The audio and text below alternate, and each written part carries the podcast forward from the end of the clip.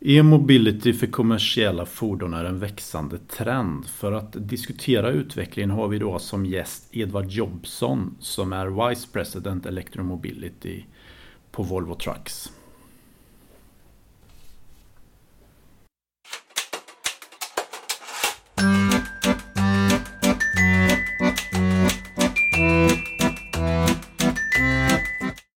Ja, Edward, hur kom du i kontakt med e-mobility? Ja, jag jobbade ju på Volvo Technology hos Lars-Göran Rosengren i mitten på 90-talet när Toyota Priusen kom. Det var väl egentligen den första riktiga kontakten som vi hade då. Vi gjorde lite competitor benchmark och var imponerade av den i största allmänhet och funderade på hur kunde Volvo Group få nytta av den. Och designade då lite olika system både för personbilar och tunga fordon. Och kom till slutsatsen att den kan mycket väl bli konkurrenskraftig. Och så satt vi på klassiskt manér då, early warning indicators som vi följde över tid. Och 2002 tror jag vi kom vi fram till att nu är det dags att börja agera på tunga sidan. Beroende på batteripriser och kraftelektronik kan man säga. Började peka åt rätt håll. Ja, känner väl många till historien med våra hybridbussar och även hybridlastbilar som kom ut under 2008 kom de första till kund och har varit en stor försäljningsframgång för Volvo Group sedan dess. Mm. Men vad är det som har förvånat dig mest med utvecklingen sedan Toyota Prius fram till idag? När man jobbar med tekniken så känns det är inte så förvånande i och för sig att det är många steg att ta, det är många underleverantörer, det är många som ska agera. Det är inte bara att det ska fungera så att säga, utan det är mycket annat som ska på plats också. Det är i och för sig inte så förvånande, men jag kan säga det som det mest överraskande för mig, det var nog ändå när Model S kom. Det fanns visserligen en Tesla Roadster innan dess, va? Men Model S var ändå en riktig ögonöppnare. Teknikmässigt, marknadsmässigt, hur man angriper marknaden, batterierna. Det var många delar där som ändå var ett steg som var bra mycket längre än vad andra på marknaden ens pratade om. Jag tänkte då, det är ju personbilar och Tesla, nu är de visserligen inne också då på lastbilar också, men om vi ska försöka zooma in lite då på e-mobility och kommersiella fordon, vad är liksom, om vi tittar framåt, vilka är de stora utmaningarna nu? Ja, det är ju egentligen en liknande resa som vi gjorde med hybriderna på det viset att det är väldigt många pusselbitar som ska på plats innan, och det är många människor som ska involveras, mycket som ska säkras teknikmässigt. Alltså, forskningsmässigt så är det mesta på plats, och vi har ju haft fördelen att vi har ju elbussarna ute sedan några år som har rullat i trafik, och de fungerar bra, så vi vet tekniken där tillförlitligt och bra. Hur får man ut det på många fler fordon och i större skala, och det är ju det steget som vi håller på att ta då. Så vi har ju presenterat i våras, så presenterar vi 2 lastbilar som en FL och en FE på Volvo-språk. Man kan säga upp till 26 ton. Ganska stora lastbilar. Absolut. Ja, jag var på och såg invigningen. Ja, vad trevligt. Ja. Vid teatern. På Götaplatsen. Ja, absolut. Ja. Så alltså teknikgap. Det finns ju väldigt mycket teknik som kan förbättras ytterligare. Fast det är inte så att det finns någonting som är en showstopper längre. No. Det var det ju då, för en 10-15 år sedan, då var ju inte batterierna på banan så att de faktiskt kunde användas i kommersiella fordon, men så är det inte längre. I vart fall för stadstrafik så finns det många attraktiva lösningar nu som vi bland annat då har visat. Ja. Om vi zoomar in lite på diskussionerna runt e-mobility och tunga fordon, finns det några utmaningar som du hör när du liksom pratar med potentiella kunder och liksom i den allmänna samhällsdebatten om e-mobility som du inte egentligen tycker är något problem, fast många tror att det är ett problem? Vilken skulle du vilja lyfta upp då? Ja, det finns ju några sådana där som är återkommande som man kan tycka att det är lite överdrivet att problematisera kring. Det är inte det, om man tar till exempel då laddinfrastruktur som ofta målas upp som någonting, så tar man, om hela flottan skulle omvandlas över en natt och så räcker inte elnätet till. Då, eller så tar man ledtider från de långsammaste kraftinstallationerna som har gjorts i världen som kanske är en 12-15 år då, och så säger man så här lång tid i ledtiden för att öka energiproduktionen. då problematiserar man kring någonting och tittar inte nödvändigtvis på ett konstruktivt sätt hur det brukar utvecklas när man har en ökad efterfrågan, utan letar mer efter kanske andra, jag vet inte vad drivkällorna är, men det är i vart fall inte ett konstruktivt tänkande kring ny mobilitet. Så men du tycker att det är den diskussionen som oftast uppkommer just runt ledtider? Ja, det var ett exempel. Ja. Men det är ingen annan som du tänker på som är så här vanligt förekommande? Ja, en annan är ju, som jag tycker lite överdrivet, är ju vikten av batterier. Om man tar en ganska välfungerande ellastbil, och så som vi har visat om bland annat, så den kanske väger en 10 ton tom och så kanske den väger 12 ton när det är batterier på. Man har ett visst straff på lastkapaciteten, men det är liksom inte så att inte man kan köra med mer än chipspåsar, om jag säger så. Ja. Ja, det är ju. Jag tänkte att vi också skulle prata lite om den svenska debatten kontra världen då, för att AB Volvo är ju uppenbart ett globalt företag och säljer på alla marknader och så. Och ibland kan det ju bli lite inzoomat på den svenska diskussionen även runt gods då. Så då tänkte jag att du kunde, vad är det liksom som världen pratar om? Eller, det är givetvis olika delar av världen också, men man missar lite den svenska diskussionen om tunga fordon och mobility. Det finns ju en intressant, alltså det finns, Sverige är ganska långt framme när det gäller elektromobilitet. Om man sneglar lite på Norge, lite på Holland, så kan man säga att det är en grupp med länder som har ett liknande tankesätt. Men det är inte så, om jag hoppar sen till Indien eller till Brasilien eller Kanada för den delen. Man har liknande diskussioner med vad händer med våran industri när det går mot elektrifierade fordon. Det är ofta en politisk utgångspunkt som man frågar sig, och så vill man ha råd då från industrin med bland annat då.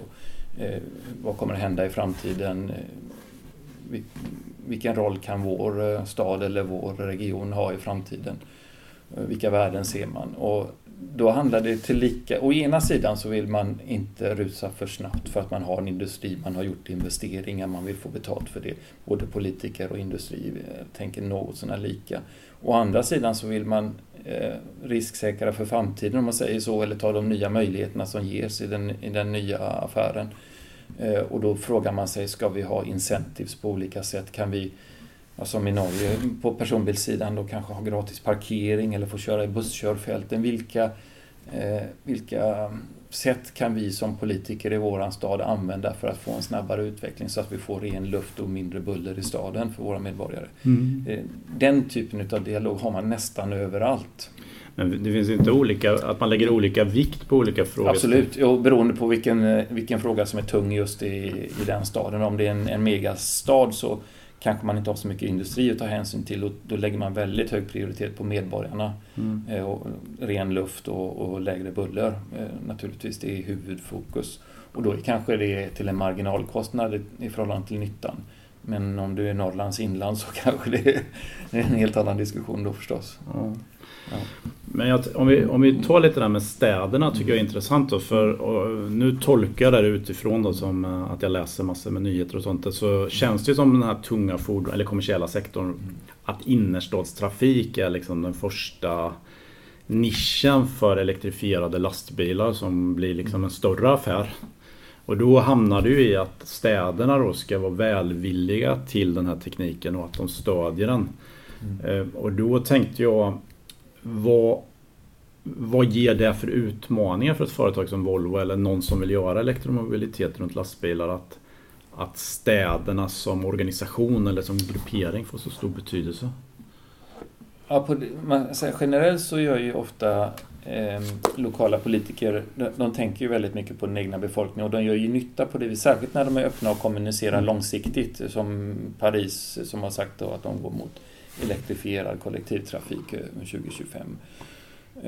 Det är många som gör sådana här generella, och det är ju till rätt så stor hjälp, för då vet man en tidslinje och man vet vad det är som gäller. Och sen så kanske man till och med i många städer som London då säger att vi kommer att ha en differentiering här i våran congestion charges som gör att vi räknar med att det blir så mycket billigare för de som kör helt rent eller helt elektrifierat. Det gör det väldigt tydligt för oss också ungefär vilka incentiv som finns, ungefär vilken marknad vi kan räkna med. Och det förenklar uppskattningarna för oss, alltså volymuppskattningar, för det är ändå en viktig bas för hur vi måste agera. Att städernas mål får så stor betydelse. Ja, och det är ju, jag menar, det är ju till hjälp. Ju tydligare och ju tidigare, desto bättre. Och sen är det naturligtvis en dialog. Det är ju ofta så att man får sitta med politiker och diskutera vad är... Ibland blir det orealistiskt korta tider då på ambitions, för det kanske är en mandatperiod man tittar över då, och det kanske inte alltid funkar. Ja, just. Men det jag tänkte på lite, det är ju också den här frågeställningen att ett företag som Volvo då, kanske normalt sett säljer då, eller AB Volvo säljer till olika aktörer som köper lastbilar eller enskilda bussar, sådana som kör kollektivtrafik, så säljer man till en enskild kund. Så. Men när man ska sälja elektromobilitet så känns det att då måste man sälja till en hel stad. Så det blir en annan typ av, vad ska man säga, kundrelation. Att det inte är liksom, det är ett helt system man måste sälja. Förstår du vad jag menar? Ja, men jag tror det är nog sällan så. Utan, ja, det är inte så. Okay. Nej, alltså det är ju sopbilar då om man tittar på kommersiella fordonssidan. Och så bussar då förstås, som är i den liknande gruppering där man tar flottbeslut. Annars är det nog ofta att man ger någon sorts incentiv, man kanske till och med hjälper till att bygga laddstationer eller så. Så man tar lokala beslut för att göra det lättare. Kanske låter vissa gator bli emissionsfria och då får man då köra med elfordon där bara. Så att det är inte så att man tar något övergripande beslut att vi ska... Ja, i och för sig, det finns ju andra riktningar att man säger du får inte, som Stuttgart till exempel och Hamburg också nu säger att vi kommer vissa dagar på året åtminstone inte att tillåta dieselfordon innanför våra stadsmurar eller inom vissa centrumregioner. Det är ju den typen som blir väldigt styrande för stora flottor. Men det är ju inte så att vi får en beställning. De får ju ändå välja vilka kunder de har, så att säga. Man förhandlar inte med en aktör.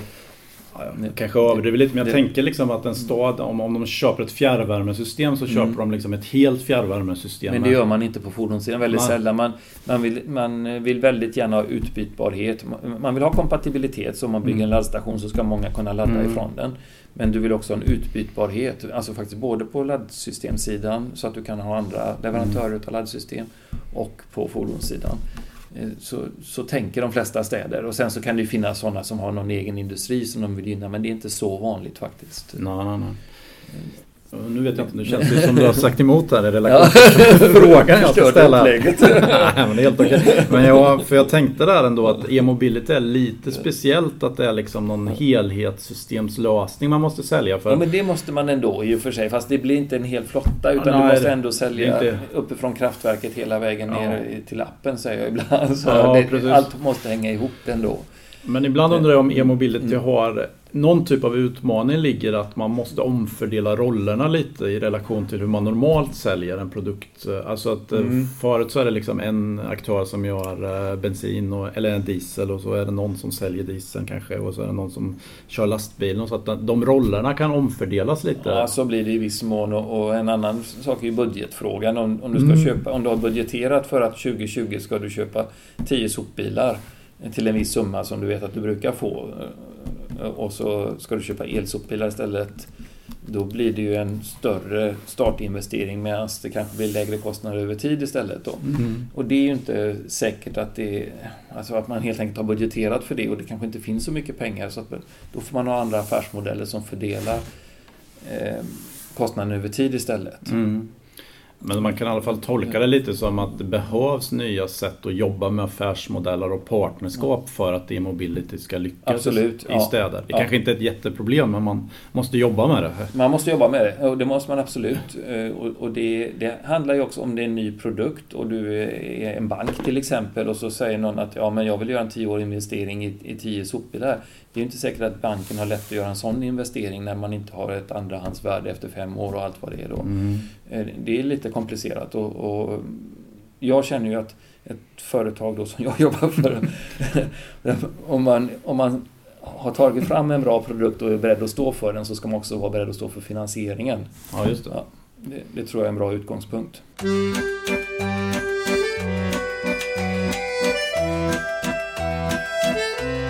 Nu hoppade vi lite här, men jag tänkte, för nu var det lite om de här roller och städer, men jag har en typ av kommentarer som ibland kommer upp runt e-mobility och som jag antar att du har tänkt mycket på. Du har ju varit miljöchef då på Volvo Buss en gång i tiden. Ja. Så det är den här miljöfrågan runt e-mobility och hur du brukar svara på den. Mm. Det är en väldigt bred fråga då. Så ja, det är en väldigt bred fråga. Alltså, det finns ju många svar på den frågan beroende på vilken utgångspunkt man har. Man kan beta av några av utgångspunkterna och börja med om man tittar på någon sorts total miljöbelastning, för om man jämför att ta en dieselsopbil mot en elektrisk sopbil till exempel då vill du titta på hur mycket bränsle gör den åt under själva körtiden och så jämföra det med hur mycket kanske batteri och hur mycket el den gör åt och hur genereras i så fall den elen. Då gör man en livscykelanalysbedömning. Det gör vi på alla våra kompletta produkter så att vi jämför dem sida vid sida för att ha ett begrepp själva om hur de här kommer ut. Och just när det gäller ellastbilar så de kommer väldigt bra ut då till att börja med mot dieslar generellt och i Sverige speciellt. Men det spelar faktiskt roll också hur man genererar sin el. Så om man går till de absolut sämsta regionerna som inte är så många då, men det finns områden i världen där man har dåliga elnät, där man har väldigt hög andel kolkraft i nätet dessutom då, utan att peka ut några specifika länder. Alltså det finns sådana områden och där kan man till och med få negativ balans utav en elektrifierad lastbil då. Men det som är bra då, och det får du prata med Thomas Kåberger och andra om i framtiden då, men det som är bra är att den billigaste elkraften idag, det är sol- och vindkraft när man investerar i ny. Så att den här gamla dyra kolkraften håller på gradvis att fasas ut och den nya rena kraften kommer faktiskt in i ökande grad.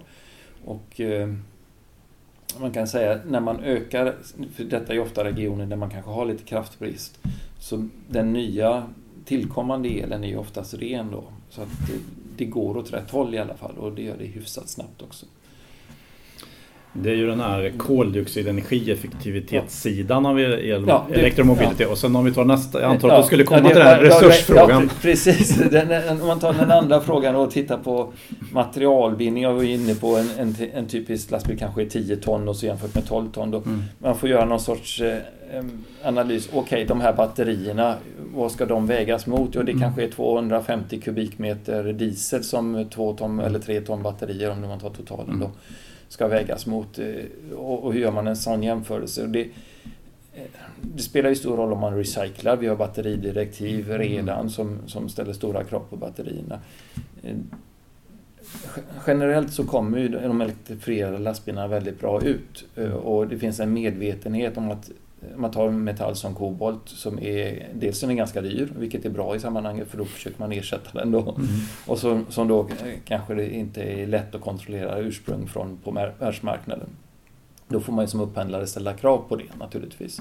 Så man vet att man får rätt typ av kobolt då. Där det finns en medvetenhet från samhället och där görs åtgärder för att man ser att detta här behöver man göra ökad grad av recycling. Och de stegen tas ju, men man kan inte göra det från enskilda aktörer. Enskilda aktörer kan naturligtvis tillföra väldigt mycket, men man kan inte, om man är utsatt för konkurrens så kan man inte driva utvecklingen själv utan man måste ha standardisering och direktiv för det.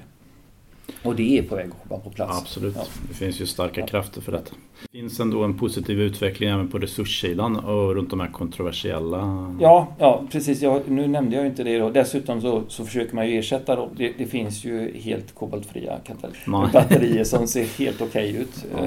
Och de är inte i serieproduktion kanske i någon större utsträckning ännu, men och det är inte den enda lösningen. Det finns många lösningar. Så när man börjar se att det finns problem på ett område, som antingen det är socialt eller hållbarhetsmässigt, så adresserar man det efterhand. Och det är inte så konstigt, det är en ny bransch.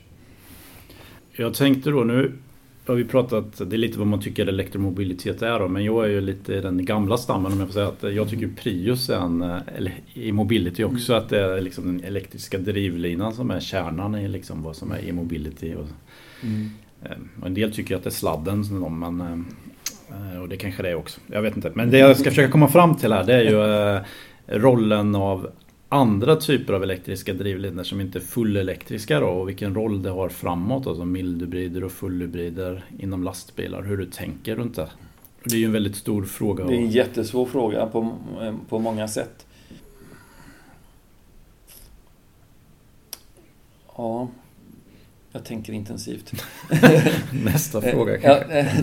Ja, men om man säger, alltså det finns en tydlig efterfrågan efter rena och tysta transporter och då måste man köra fullt elektriskt.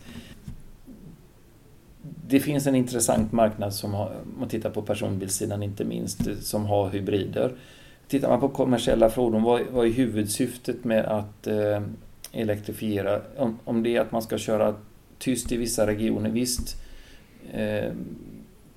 då är det kanske bra att hybridisera. Men om huvudsyftet ändå är att komma åt växthusgaser så måste man nog ta steget fullt ut för att få ut den fulla effekten. Du måste i huvudsak köra elektriskt. Mm. Det finns inga enkla svar på detta, va? Utan det finns mycket att göra fortfarande.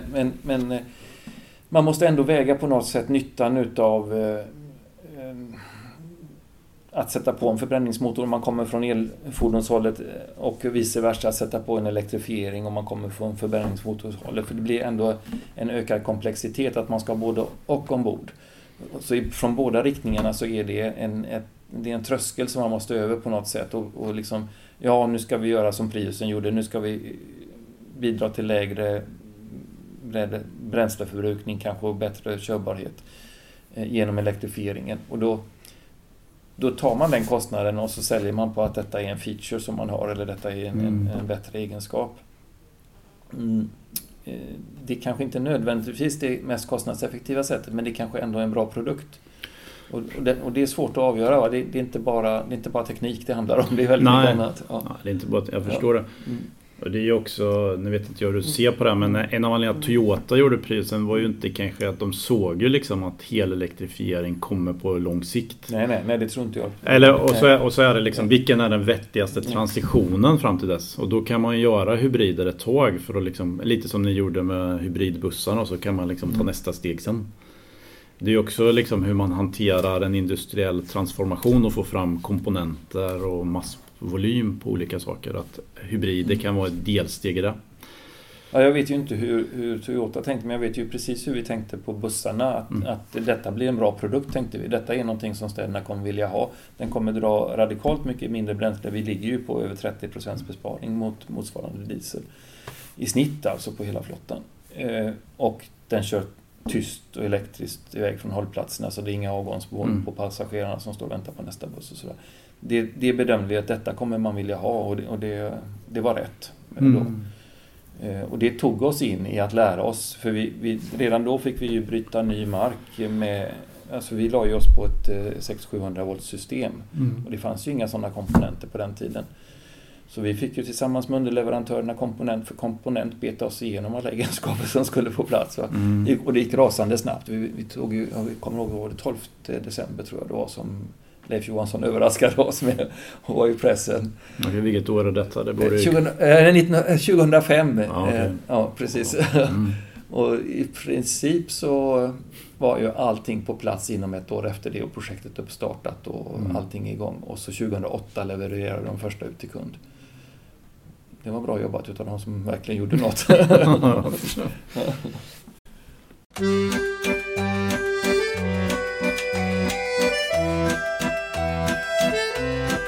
Jag tänkte, nu har vi ju liksom tittat lite på utmaningar och så i närtid, men jag tänkte, är det något som du ser på ännu längre sikt runt e-mobility, alltså, som skulle kunna bli en utmaning som alltså, vi borde börja prata om redan nu?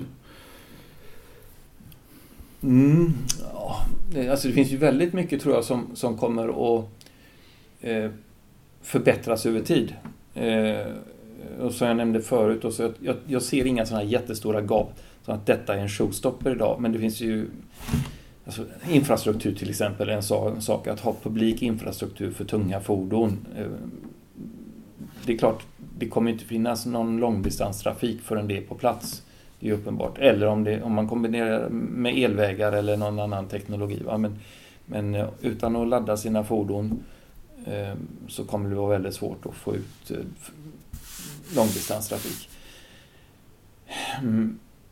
Det är en sån sak som samhället kan hjälpa till med och som man kan arbeta med att hitta snygga praktiska lösningar. Vi är ju helt kompatibla med personbilsladdarna, alltså den nya som använder höga spänningar upp till 1000 volt. Men det betyder ju inte att en lastbil kan ladda från en personbilsladdare, för den kanske står nära en kurva där inte lastbilen kommer åt, eller ett tak som är lågt eller något sånt. Så att det behövs att man börjar titta på laddinfrastruktur även med kommersiella fordonsögon eller glasögon eller vad man säger. Pakt, kanske till och med utan kylning på sikt. Elmotorer. Och sen så är det ju liksom följa en sån här industrial learning curve och få ner priserna och upp kapaciteten över tid. Och det är ju ett hårt arbete naturligtvis, men det är ju inte en enstaka sak. En del brukar ju hävda att vi har den mesta tekniken är på väg åt rätt håll, men vi kanske för att öka hastigheten så måste vi uppfinna smartare sociala innovationer, alltså typ mer policy och styrmedel som är liksom... Absolut till hjälp också. Ja, hur man liksom, och hittar rätt typ av verktyg så att de kostar lagom mycket och pekar åt rätt. Ja, vad hade elbilar varit utom Norge-exemplet? Hela världen har ju kunnat peka på Norge och visat att man kan bli banbrytande med ganska enkla medel ändå. Och visst gör policies skillnad, särskilt för nu använder sådana här engelska ut, early adopters, jag kommer inte på något bättre. Ja, men man säger nästan här på svenska, jag har letat tappet efter. Ja, det är bra, då är jag inte ensam. Ja, du förstår i alla fall. Det behövs gärna en liten extra puff, inte minst för att om man nu står där och vill göra någon miljöinsats och kanske för sina yrkesförare för att de ska få en bättre arbetsmiljö, närheten. De kanske springer och lastar av och på hela tiden och kan vara jättebra för arbetsmiljön då. Och då kanske man som arbetsgivare tänker att här kan jag göra någonting, men vad ska jag välja då? Ska jag välja något specifikt bränsle eller gas eller bränsleceller eller el? Om samhället ger då en liten nudging i att detta är någonting som vi tycker är bra, så får man lite grann en officiell stämpel också. Här finns det incentives. Detta här ser vi politiker att det faktiskt finns en långsiktig nytta. Så då tippar det till lite grann så att man faktiskt är beredd att göra någonting själv också. Annars så blir det så lätt att man bara problematiserar olika lösningar mot varandra. Du var väl inne på två saker förut som egentligen man kan tänka sig Polly behöver hjälpa till med. Det ena är ju högre kapitalkostnad först och sen möjligtvis då, och sen även det här... riskdelning då, också att det finns en upplevd risk, även om det kanske inte finns, så skulle man kunna tänka sig att samhället stödjer delar risken. Ja, det är ju i så fall en äkta eller inte spelar inte så stor roll, det är en okänd risk tills det har varit ute i 10-15 år och upplevde risk kanske man ska säga.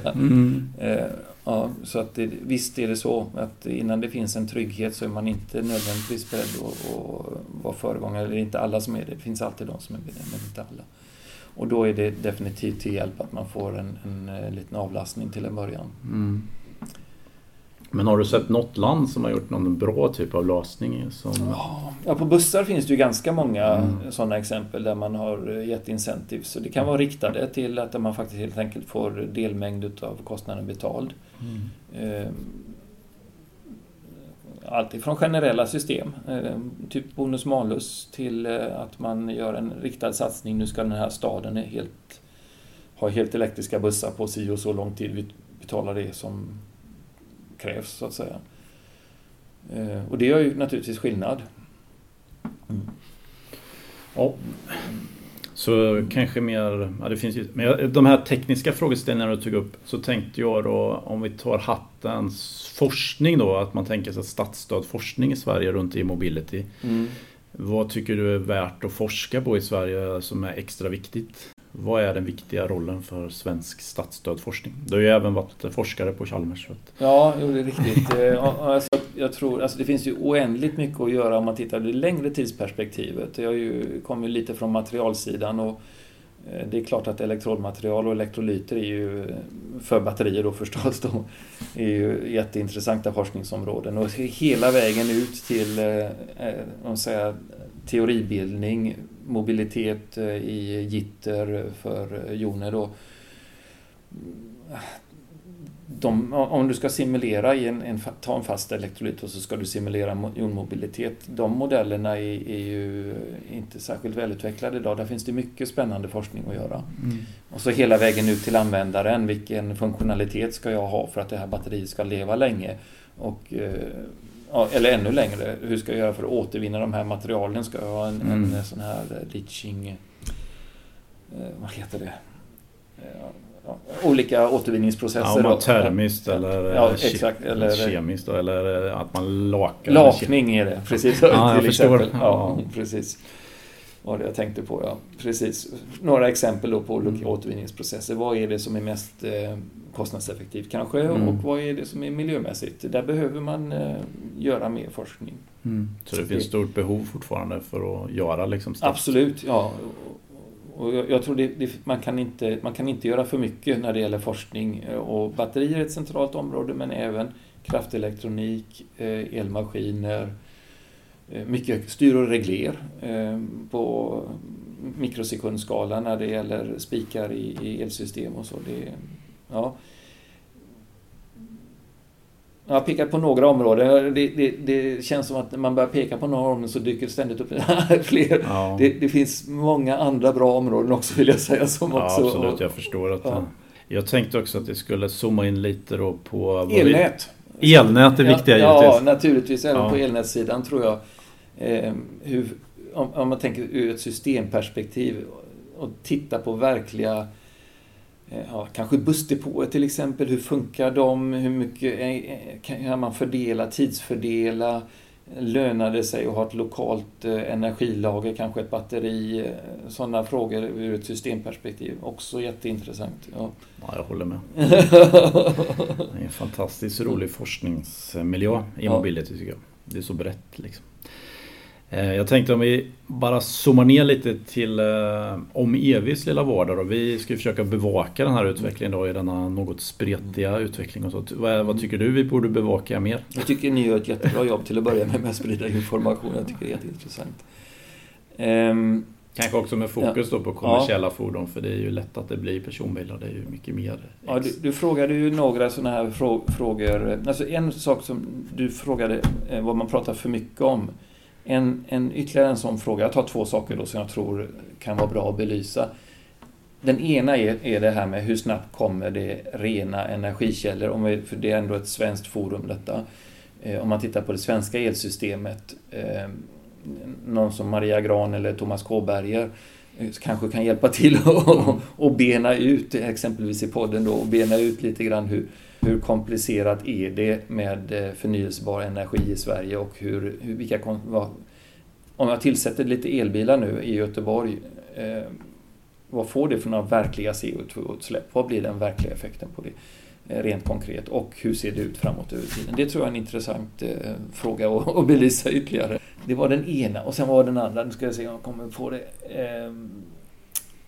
Jo, skatter, precis. Skatter. Ja, det är en sån här sak som man problematiserar, det borde jag nämnt tidigare då. Det är en sak som man ofta problematiserar om. Ja, men nu faller ju bränsleskatten bort, staten tappar 90 miljarder kronor. Ja, visst, men vi vinner väldigt mycket på att det blir mindre sjukhuskostnader, alltså hjärt- och kärlsjukdomar, mindre störd sömn, högre produktivitet, i och med att medborgarna inte blir väckta klockan 5 på morgonen utav bullrande trafik, etc. etc. Och det finns ju en del studier, det finns säkert studier som pekar i alla möjliga riktningar, men det finns en hel del som indikerar att det faktiskt är samhällsekonomiskt nyttigt att ta detta steget på den nivån att det faktiskt motsvarar 90 miljarder kronor. Och tittar man dessutom då på handelsbalanseffekter, att vi faktiskt importerar mindre olja och har en stor andel av elen internt genererad som en nationell produkt.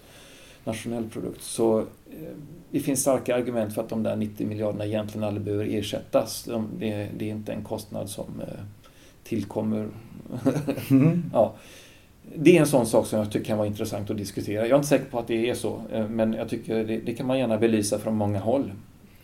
Absolut, det är många som tänker på de här frågorna, men vi skulle kunna göra en sammanställning av det, absolut. Så det var ju kul att få två enkla arbetsuppgifter.